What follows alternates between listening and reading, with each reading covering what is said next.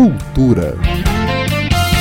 Abobrinhas é a mesma ideia de falar bobeira, né? do riso frouxo, quando a gente fala, ah, você tá falando abobrinhas demais. E também pela identificação da cidade, né? Por ser contagem das abóboras na história, então a gente decidiu fazer esse link junto com o nome da cidade.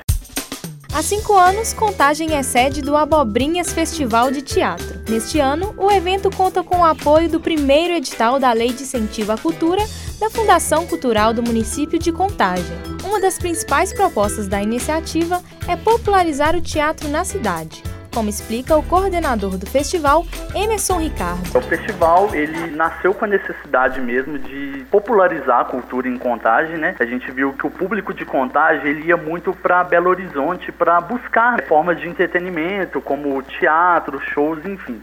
Então a gente decidiu reunir os espetáculos mais falados, mais consagrados, para fazer essa primeira edição para ver o que seria. Em 2009 foi bacana pela repercussão que deu, e a partir daí o pessoal começou a cobrar anualmente a edição do festival. Durante o Abobrinhas Festival de Teatro, Produções Teatrais de Contagem divide os palcos com espetáculos de Belo Horizonte. Seja na produção local, seja atores, diretores, tem, tem pessoas envolvidas na produção também que são de contagem.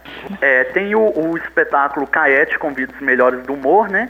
Que é com a Caete, que ela é moradora daqui de, de Contagem, então ela vem com essa montagem pelo primeiro ano e ela convida os melhores do humor de Belo Horizonte. Então é uma produção de Contagem com a participação de atores de Belo Horizonte. A comédia é destaque na quinta edição do Abobrinhas Festival de Teatro, que conta com 10 montagens voltadas para o público adulto e 3 para o público infantil. O evento ocorre em Contagem, região metropolitana de Belo Horizonte, e fica em cartaz até o dia 23 de novembro. A programação completa você confere em facebook.com barra Abobrinhas Festival de Teatro.